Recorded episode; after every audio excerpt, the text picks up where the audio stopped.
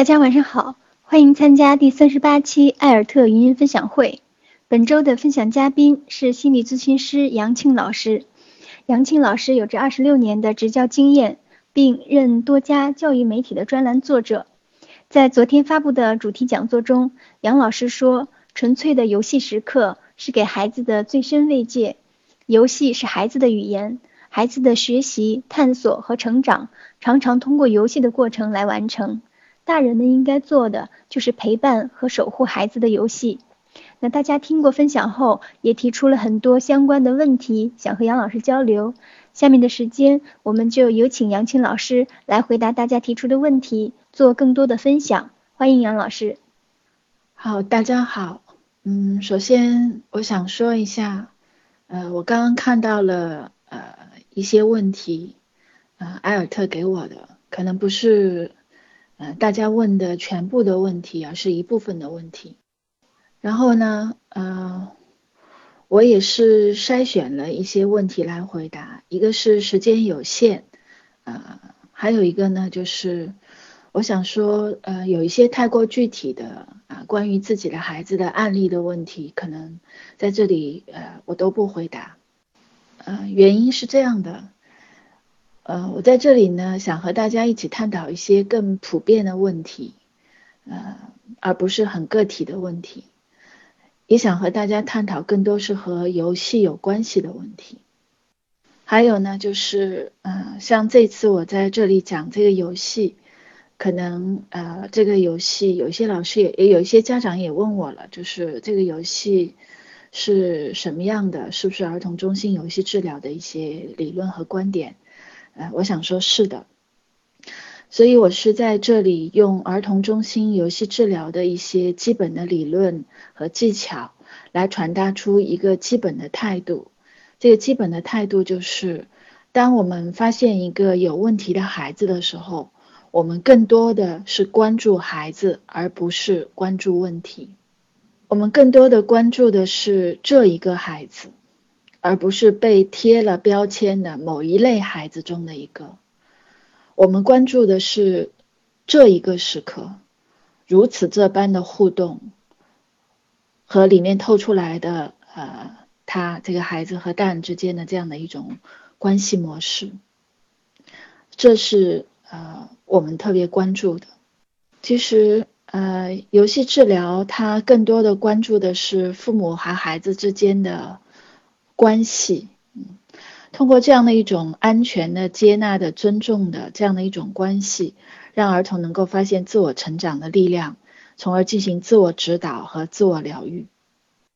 其实我在这里讲提到很多次这个游戏治疗，呃，稍微有一点偏题，因为我们这里是谈游戏，而不是谈游戏治疗。但是大家也应该知道，呃，因为在心理学里面。呃，很多临床的治疗的一些理论和技巧，现在都会被非常广泛的应用在教育和啊父母教养的这样的一个领域里面。呃，我看到前面像埃尔特推送的一些像那个魏勇老师，呃，他的一些讲话，比方说关于这个孩子，呃，我们怎么样跟孩子说话，他才愿意听啊？像这样的一些话题，在心理临床心理学里面，呃，都会涉及到。所以，如果我们谈到呃心理治疗，谈到游戏治疗，其实大家呃更多的去关注这个里面的一个基本的态度。那个基本的态度，呃，用一句话来概括的话，其实就是更为人本主义的这样的一种儿童观。我刚刚解释了一下，说。呃，有一些很具体的问题，呃，我在这里不回答的原因啊，就是说，呃，我们更多的是关注具体的儿童啊，而不是儿童的问题，关注的是我们和孩子的互动啊。然后，另外还有一些家长问我关于电子游戏的问题，我也看到艾尔特前面有一个两次推送吧。是介绍一个叫池晓老师，他开了一所游戏的学校，他也做关于游戏的讲座。我觉得这位老师他所谈论的关于呃电子游戏的这一些话题讲得非常好，所以涉及到电子游戏的这个问题，我想大家可以去看池晓老师的呃回答。呃，我刚刚回过去看了一下艾尔特发给我的一个问题，这个问题是一个家长谈的。嗯，他的问题是关于如何选择游戏的类型，还有怎么样控制这个游戏的时间啊等等的。这个问题是我呃特别在这里想要回答，也特别想跟各位家长呃聊到的，就是呃游戏是一个小朋友的游戏，所以是小朋友主导的，是他自发来完成的。所以在玩游戏的时候，我们大人，无论是老师还是家长，都特别要问自己一个问题，就是，呃，玩游戏的时候，开关到底在谁的手里？如果开关不是在孩子的手里，而是在大人的手里，那即便这个孩子玩的很开心，那也终究只是一个小小的木偶罢了。所以。开关还是应该还给孩子。在游戏里面，各种各样的游戏理论，在讨论游戏的定义的时候，恐怕各家也会有很多不同的说法。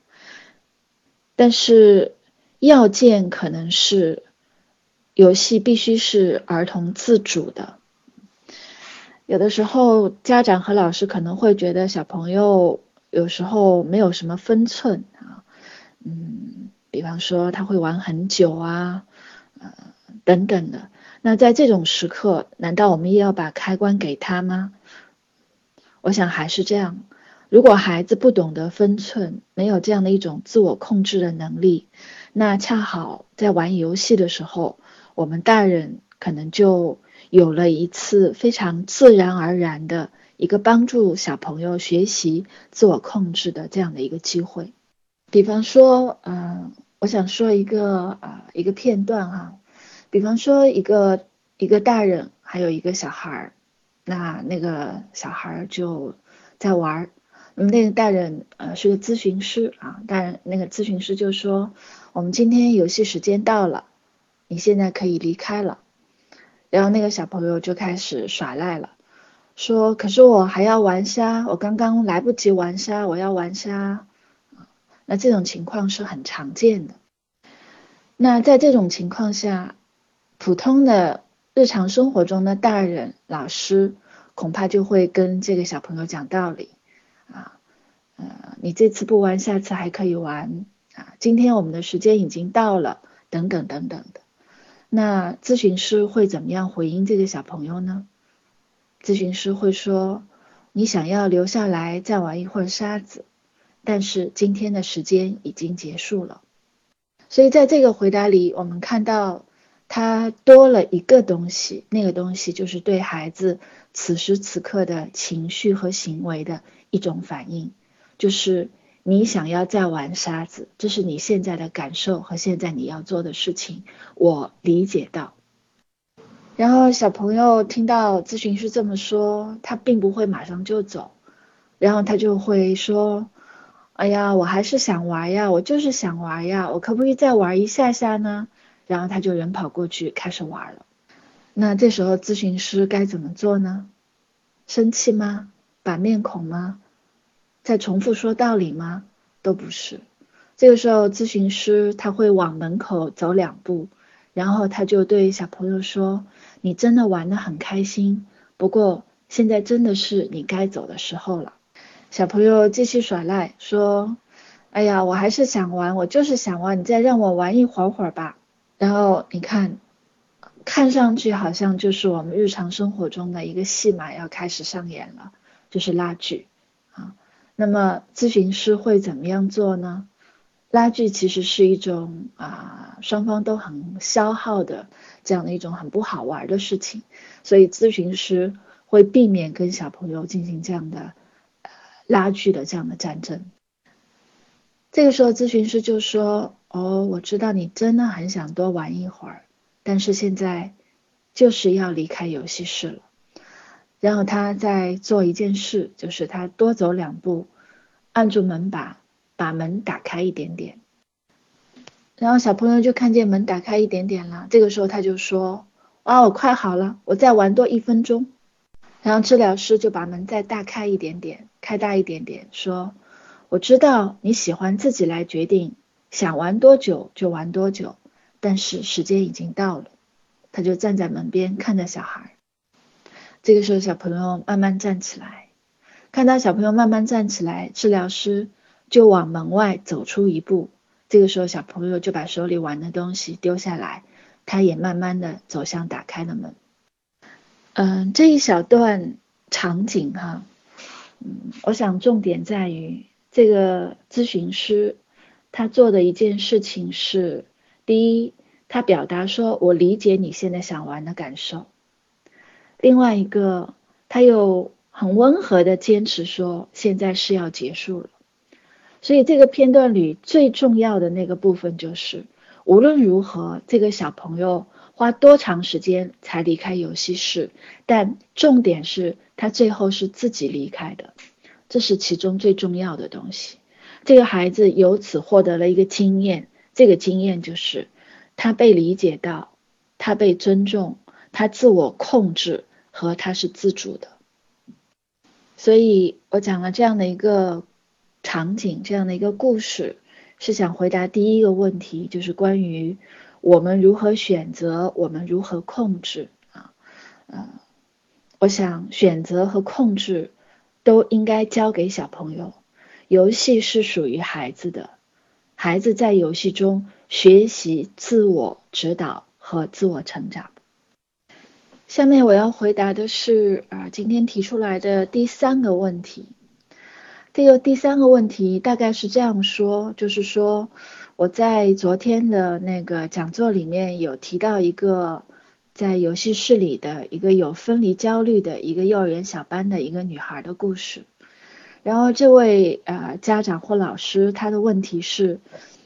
你怎么知道呃这个孩子的行为是是被治疗好的吗？还是他在游戏室外他已经好了，已经适应了？所以他的行为在游戏室里面体现出来了，因为在游戏室里，那个老师好像只做了观察的工作而已。呃，我想说，呃，这个问题里面有两个词，第一个词说体现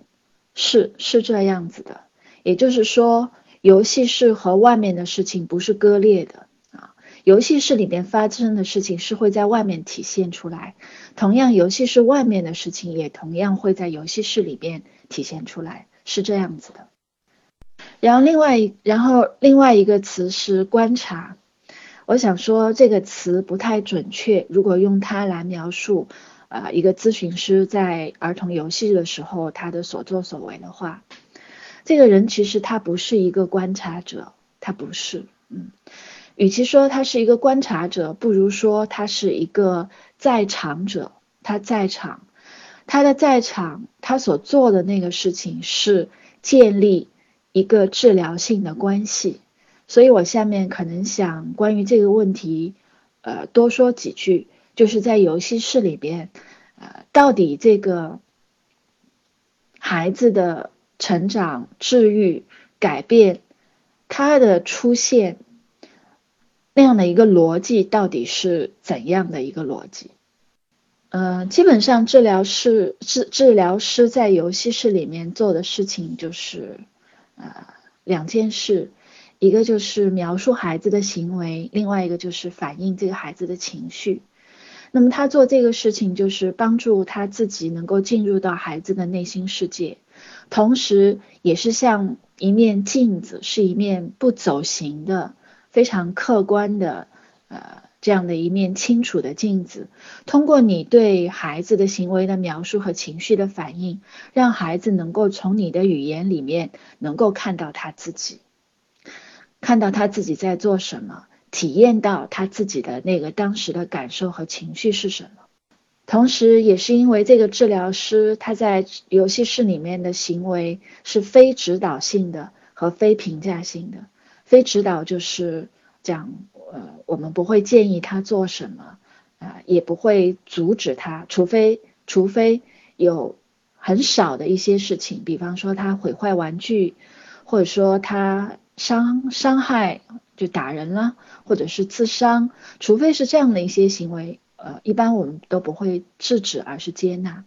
所以治疗师的行为，一个是非指导，就是不建议、不阻止；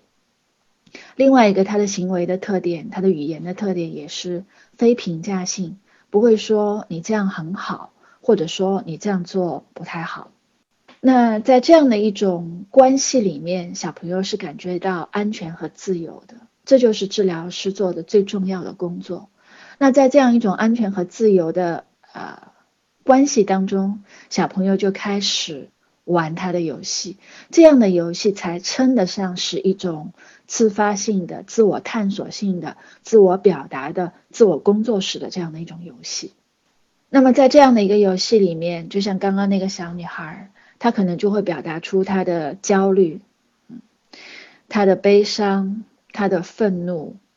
表达出他和他妈妈之间的这种形影不离的这种非常形象的这样的一种啊场景出来。那么，当他表达出这样的一些东西来的时候，他并不像在日常生活中所遇到的回应那样是说我要纠正你，我要指导你，嗯，我要改变你，而是他遭遇了另一种态度，那种态度就是温暖的、接受的和尊重的。这是让他感到陌生的，也是让他感到舒服的。不仅仅是舒服的，而且他在这样的一种态度里，他在学习。他看到治疗师是这样对待他，接受的，所以他也学习用这样的一种态度来对待他自己。也就是说，他更能够接纳自己的这样的一些情绪，也能够接纳自己目前的这样的一些行为。接纳他现在在外面所遇到的各种各样的事情。那么，正像我刚刚说的，游戏室和外面他们之间是互通的，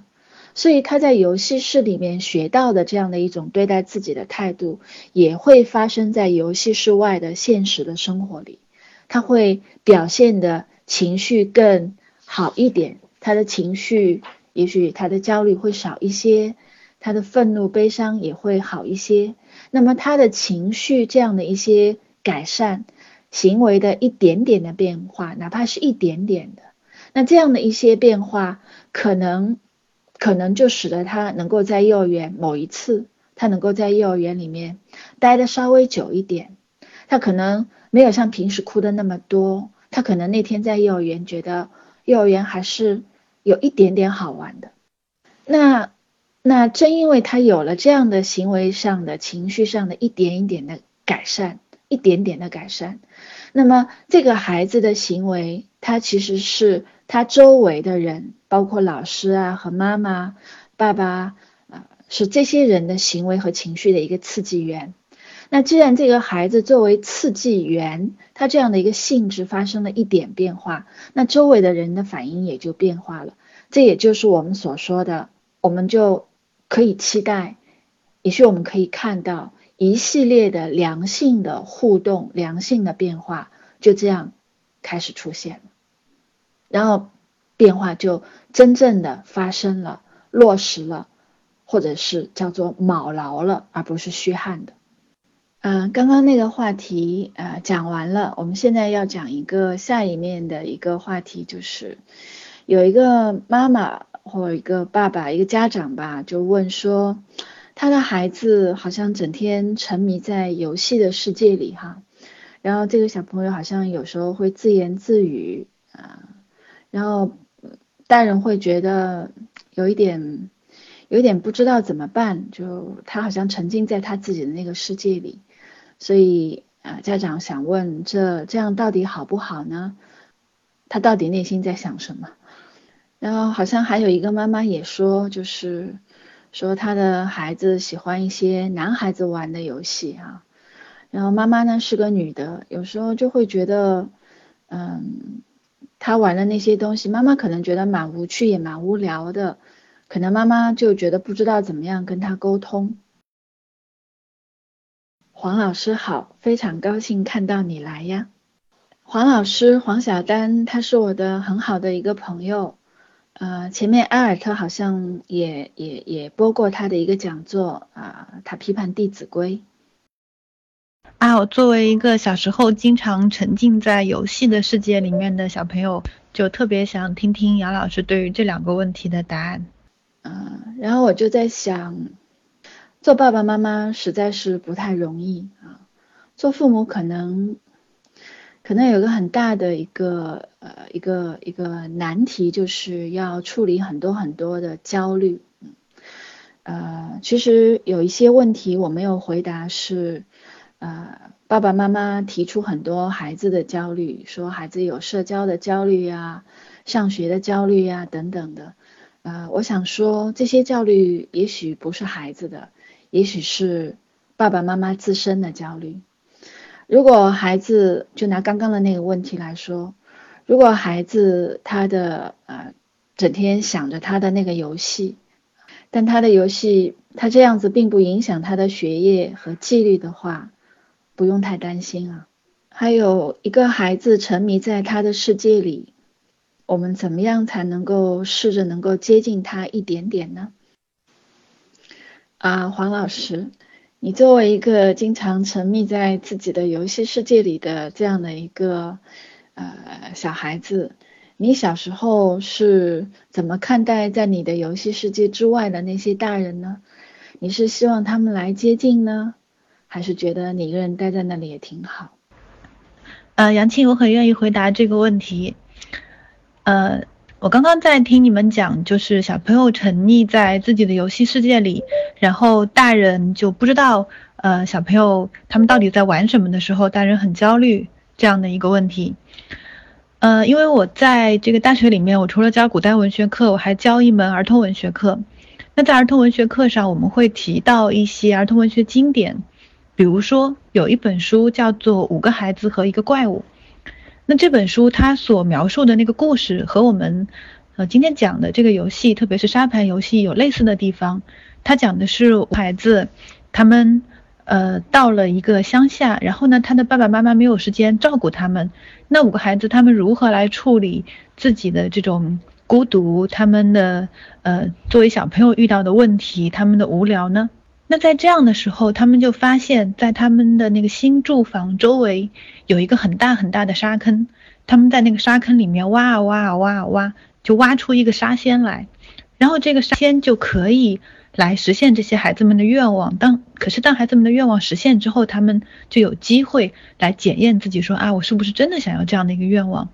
那在这样的一个故事中间，是游戏代替大人照顾了这些孩子。游戏给这些孩子提供了一个幻想的空间，也提供了一个涵容他们情感的空间，所以我会觉得这个是一部非常好的儿童文学作品。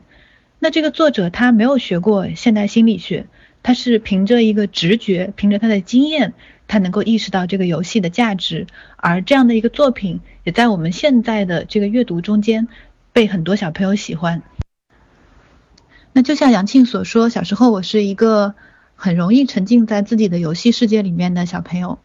那长大之后做一个很长时间的几年的一个精神分析，在这个里面就有一段时间就提到了儿童时代的游戏对我的作用。我那个时候我就和咨询师说，说我小时候我常常在学校里面碰到一些困难，碰到一些情绪，可是我觉得我回到家里去之后，大人又不一定能够理解我的这个情绪，那这样的情绪如何处理呢？恰好在我从学校走回家的那个路上，正好有一个草丛和一个沙堆。我经常三点半放学，然后在那个沙堆里面玩到五点半。那是一个小朋友，他没有说有意识的处理自己的问题。可是你在沙堆里面进行搭建，你搭建一个庇护所，搭建一个寻宝的一个一个一个这样的坑洞。那到夜幕降临的时候，走回家里。心中的那个问题常常就不知不觉的得到了解决，于是我的咨询师就和我说：“他说，哎，幸好你小时候有这样一个不被打扰的游戏的世界，它就好像是一个最宽容的保姆一样，它帮助你解决了你内心中间的那些说不清道不明的问题，而这些问题甚至不一定是你的家长有能力帮你解决的。我的小故事讲完了。我刚说，如果小朋友沉浸在自己的游戏世界里，哈，这个时候可能做大人的要处理的是我们自己的焦虑。我们，我们当我们无法触及孩子的时候，嗯，我们内心的确是不太好受的。所以我会说，呃，我们是不是可以试着接近一点点？我我遇到一些男孩子，很多男孩子，他们喜欢玩那个变形金刚，也跟我讨论变形金刚。其实我我我也不是特别懂，我也不是那么有兴趣，嗯，但是我会愿意听他们讲，因为我不懂嘛，就听他们讲喽。所以在这里呢，我昨天也说要给大家推荐一些书，所以我觉得听一个讲座，可能这只是一个嗯一个出发点吧，一个一个触触触发点。可能如果我们想要呃了解孩子，进入孩子的内心世界，帮助他们自我成长，呃特别是呃游戏这样的一个媒介的话，可能我们还是要做更多的阅读。像小丹刚刚讲的那个部分的东西，关于游戏哈，其实呃有一个英国的心理学家的书，我想推荐给大家。这个心理学家他有一本书叫做《游戏与现实》，这本书呃我我我我我我觉得大陆应该没有出版，呃我是台版的书，英文书台版书其实网络上都是能够买到的。呃，我觉得特别是呃，这个是比较有深度的一一一本书，呃，也许有一些老师和家长想要更深入的了解的话，是可以去阅读的。那这个心理学家他有一个特别呃著名的一个说说法，就说游戏既不是内心世界，也不是外在的现实世界，它是一个第三空间。这大概就是小丹刚刚说的吧。那除此之外，他还谈到一个问题，谈到一个问题是什么呢？就是，呃，他说他有一句话叫做“游戏总是有让人害害怕的一面”。嗯，我觉得这句话如果我们拿来呃指家长的话，这个话我们也能够理解。也就是说，孩子沉浸在游戏里，我我触不到他，这是让我焦虑的。还有。也有家长问这样的问题，就是：难道孩子的一切的自发的游戏都是好的吗？都是他的慰藉吗？我们应该怎么样来评估这样的一些游戏呢？所以从这样的角度来看，温尼科特的这句话啊，这个做这个做这个心理学家叫温尼科特，啊，他的这句话是对的。就是游戏是有令人害怕的一面的，那么这个害怕的一面，比方说让我们觉得焦虑的这一面，我们家长该怎么样处理？一方面，我们得知道那个游戏就像一个一个一个保护的一个壳一样啊，就在那个孩子的周围，它保护着那个孩子孩子，呃，不要不要不要过早的和过分的。触及到现实世界，呃，这是游戏的这样的一个保护的作用。但另外一方面，我们又想又想了解孩子，又想接近孩子，所以我刚刚说到的就是怎么样可以接近一点点，呃，就是至少你可以跟孩子用语言来谈论他的游戏，用语言来谈论。我有过这样的一个经历，啊，就是。一个男孩，他喜欢变形金刚，嗯，然后有一次我们就坐在一起，他没有玩，他跟我讲擎天柱啦、大黄蜂啦，讲很多，我是云里雾里，但是我努力的想要听懂，嗯，但是有趣的是，十分钟时间过去以后，小朋友就小学生就可以就开始跟我们谈，跟我谈这个。谈性的问题，一个小学生男生跟我谈性的问题，然后跟我谈他跟他妈妈的关系的问题，所以我是觉得即使即使孩子他在游戏的世界里不跟我们在一个世界，我们也要找到一个通道，保持我们跟孩子的接触。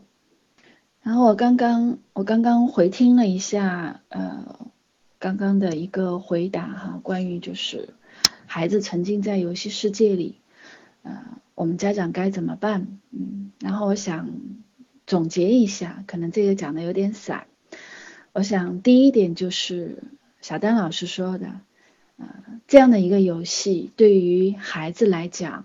这是他所需要的一种。一种非现实的一种保护，对他心灵的一种保护，一种场域，这是他需要的。第二，如果我们家长能够在这个场域之外，我们能够在场，我觉得这是我们家长最好的一种态度。所以就想到刚刚跟大家介绍的、推荐的那个英国的那个心理学家叫。温尼科特他说：“大人在小孩游戏的时候是应该在场的，但是这个在场并不是监督和管理，因为如果你要监督管理，你要控制，你要替孩子选择，那这个孩子玩的游戏就不再具有我们前面说的那个第一点，就那个游戏不再对那个孩子有保护的作用，不再对那个孩子有一种自我指导的这样的一种价值。”所以，在这个讲座里，我也想借此啊来说明一种态度，什么样的态度？就是我们对待游戏要持有一种比较开放的一种态度。这个开放的态度，大概大概包括就是第一，就是我们要让游戏的这个主导的权是握在孩子的手里的，但同时，这个开放的态度又是我。能够在孩子的游戏场域之外，我能够是他的一个温暖的一个陪伴和见证，在场这样的一种态度。那之所以我把它叫做是一种开放的态度，可能是这样的一种态度和立场，大概是我们以前所不太熟知的一种态度和立场。然后接下来想回答另外一个问题。就是有一个家长或老师，呃，问一个问题，说，嗯，他想知道家家庭啊，家长应该呃准备一些什么样的游戏材料哈？那么这个问题是比较技术性的，嗯，所以我在这里推荐另外一本书，那本书叫做《游戏治疗》，后面有一个破折号，建立关系的艺术。这本书呃，国内也。有有出版，呃，有有出版，这里面会提到在家庭里面，父母跟孩子玩游戏，呃，应该有一些什么样的材料哈？比方说，你可以准备一些攻击性的玩具，